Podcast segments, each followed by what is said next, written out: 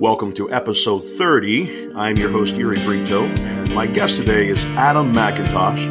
Adam is the senior pastor of St. David's Church in the greater Houston, Texas area, and a writer for Kuyperian Commentary. Adam, it's a delight to have you with us. Hey, thank you, Uri. Glad to be here.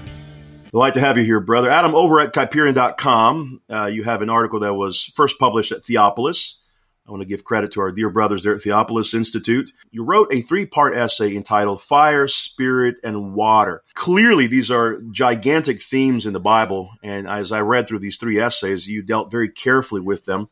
So it, it, specifically it investigates the relationship between these three ideas and elements and references to water baptisms, spirit baptisms, and fire baptisms. A a really wonderful enterprise you uh, took for yourself, Adam. What motivated you to choose this topic?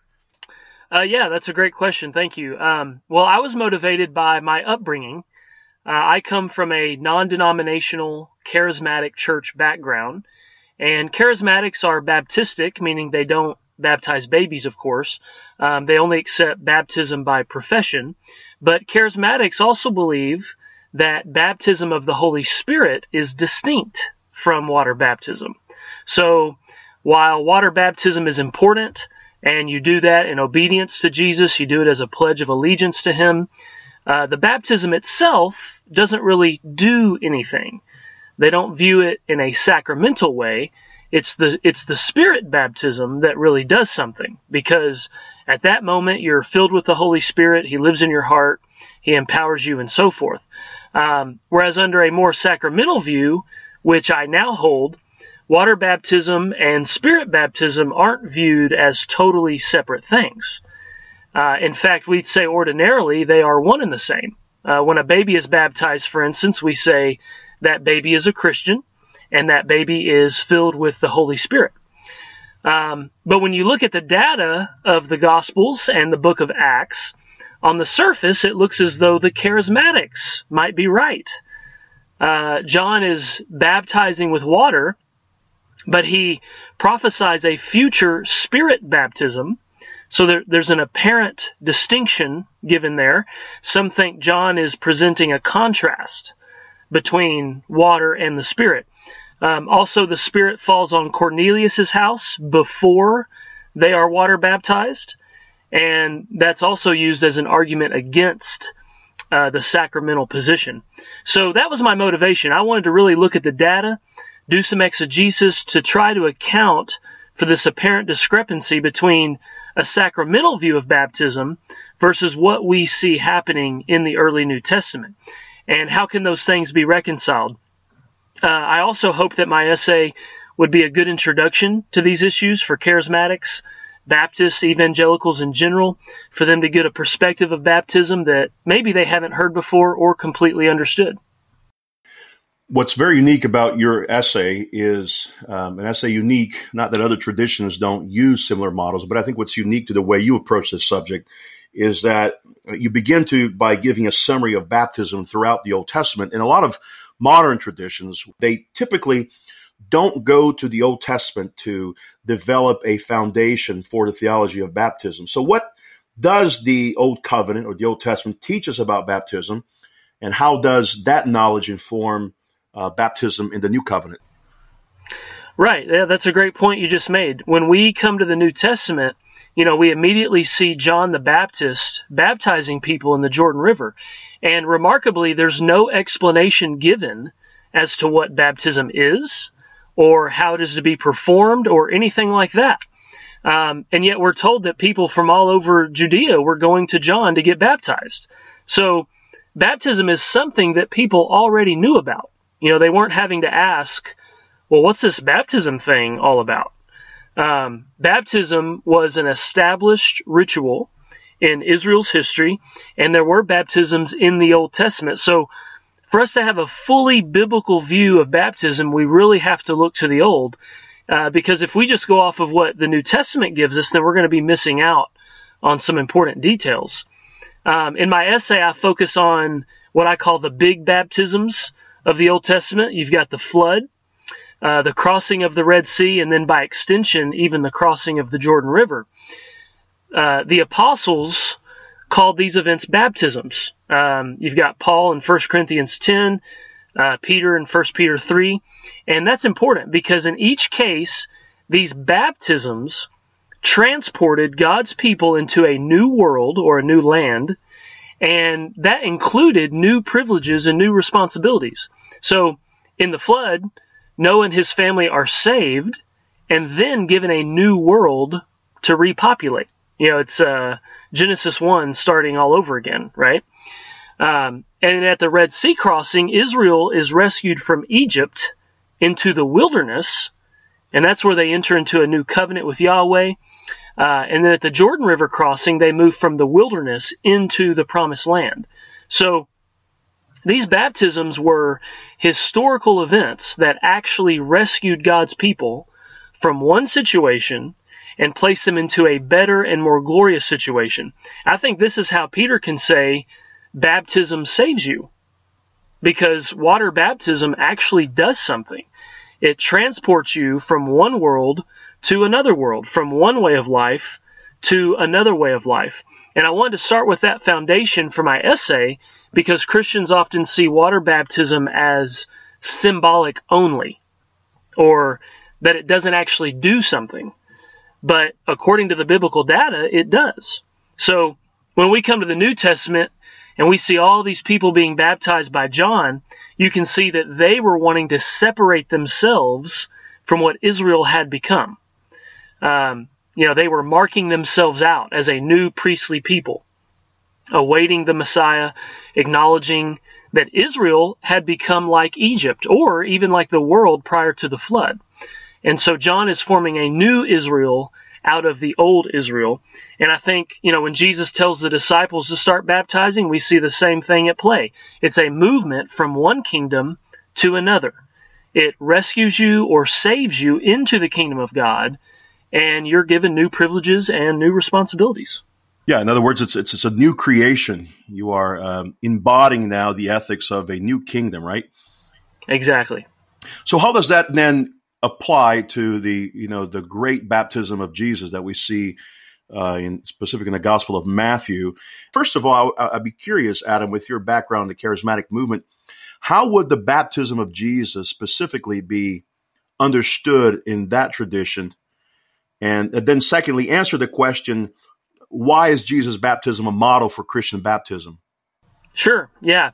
Well, you know, in the charismatic tradition, you will often find a variety um, of explanations. You'll find a variety of understandings.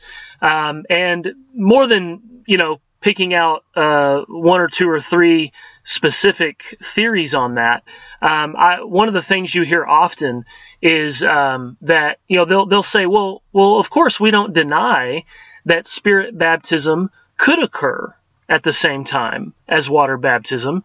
Um, you know, they they would obviously want to leave that open, and there you'll meet some even of the the more Pentecostal stripe uh, who say, "Oh yeah, yeah." Uh, you know, we've seen people who receive the Spirit immediately upon their baptism, uh, but they don't necessarily see it as the normative model. Uh, they don't necessarily see it as a necessity, um, you know, that it must be so closely uh, linked together. Um, and so that that's really where the difference lies. Um, as far as Jesus' baptism being the model, um, you know, I mentioned earlier that in the New Testament it appears that there is a distinction between spirit baptism and water baptism, and that's largely why charismatics see them as distinct today. But at Jesus' baptism by John, we see spirit baptism and water baptism connected together simultaneously. Um, John baptizes Jesus, and that's when Jesus receives the Holy Spirit. So that is different from the uh, the normative charismatic position that water baptism is one thing, but then spirit baptism is something you get later um, at an undetermined period of time, you know, later in your walk with Christ, um, or sometimes even preceding water baptism, right? Um, but the fact that we see them together uh, in Jesus' baptism is important, uh, especially when we realize that baptism is into Christ, as as Paul says in Romans six and Galatians three. Baptism incorporates you into a person. Um, not into, you know, an abstract covenant or just into a formal membership at a church. Uh, or to but, a potential, or, or to a potential covenant. Exactly right. It, it, actually does. Christian baptism actually incorporates you into the person of Christ, and and Paul says baptism does that. You know that's not a new thing either because Paul, excuse me, Paul says um, that the Red Sea crossing was a baptism into Moses, right? In 1 Corinthians 10. So baptism uh, was always a personal thing, and the logic. Um, of seeing Jesus' baptism as the model for Christian baptism is in the fact that if you are in Christ, you have what he has. He gives himself to you. He gives you eternal life. He makes you a priest and a king. He seats you in heavenly places and he gives you the Holy Spirit. Um, you can't be in Christ and not have those things. So if baptism is what places you in Christ, then you receive the Spirit at that moment, just like Jesus did. And that fits the pattern that we see elsewhere in Scripture. You know, Jesus tells Nicodemus, one must be born of water and Spirit. Uh, once the Spirit comes at Pentecost, Peter says, Repent and be baptized, and you will receive the Holy Spirit. And so the sequence is water first, then Spirit, just like Jesus' baptism. And the Spirit comes immediately uh, not at some you know undetermined time in the future. Um, I think Ezekiel 36, uh, which is prophetic of the uh, new covenant age, the, the the age of Pentecost, the coming of the Spirit, says it perfectly. You know, it follows that same pattern. Uh, Yahweh says, "I will sprinkle you with water and put my Spirit in you." Adam, the one extreme we see this in in this conversation is the the position of the Roman Catholic Church that water in and of itself uh, accomplishes these things. And the other extreme is to see anything associated, any means associated with the Spirit as a non tangible means. In other words, the Spirit is. Um, the spirit uses these things, but not in a way that's tangible or that accomplishes anything. And so it seems like we have gone from we have a certain Romophobia um, because we, we, we, we don't think water can, by the power of the Spirit, accomplish these things. And we don't want to put all the emphasis on a sacrament or on a means. We have a tremendous fear that uh, any reference to the Spirit working would actually accomplish something. So, what you're saying is that water baptism is used synonymously in most cases as spirit baptism. But one question that's asked is, what does that mean for unbaptized people, for example, who believe in Jesus and who claim to be Christians? What are the what are the what are repercussions for that kind of person? Yeah, uh, great question. So that that's of course you know one of the biggest questions we have to wrestle with. Um, you know, if, if we're saying well, water baptism and spirit baptism are uh, normatively the same event, uh, what do we do with that? What do we do with individuals in the church who have belief in Jesus? Um, you even have children who are raised in church who are being taught to believe in Jesus, and yet they haven't been baptized. Um, for for one reason or another, the water baptism is delayed. It's not administered until the recipient is maybe of a certain age or maybe in the case of an adult convert, you know, maybe they simply aren't aware of the need to get baptized. Um, but in all other respects, they look and act and believe like Christians. So, so what do we say? Do we say, oh, well, they haven't been water baptized, so therefore they don't have the Spirit and aren't real Christians? uh, no, I don't think so. Um, I think we have to be sensitive to the work of the Spirit in someone's life. You know, Paul says that it's by the Spirit that one confesses Jesus as Lord. So, if someone is confessing Jesus as Lord, even if they haven't been baptized, I think we have to say that yes, uh, they have the Spirit. Okay, um, what what's missing there isn't the Spirit, but the water. And and if that's the case, then that's a failure on us, not not God. Um, that's a failure of churches and pastors not administering baptism when they should. Okay. Um, at the same time, water baptism is still important. It, it still does something officially and objectively. It places you into the kingdom and gives you added benefits, particularly the Lord's Supper. So in the essay, I compare it to uh, young lovers before marriage. You know, uh, a man and woman love one another deeply, they love one another truly, but their union isn't complete until the wedding ceremony. And it's only then that they can have the full benefits of their love experienced right? Um, so I think we have to see something like that happening in these cases. The individual has the Spirit, the Spirit is with them, He's drawing them, He's guiding them. There's a true love for Jesus. But the fullness of that love and the fullness of their place in the kingdom isn't complete until we have water and spirit together. Mm. Adam McIntosh is the senior pastor of St. David's Church in Hockley, Texas and a writer for Kuyperian Commentary. We'll make sure that our listeners and readers have the link to this wonderful essay.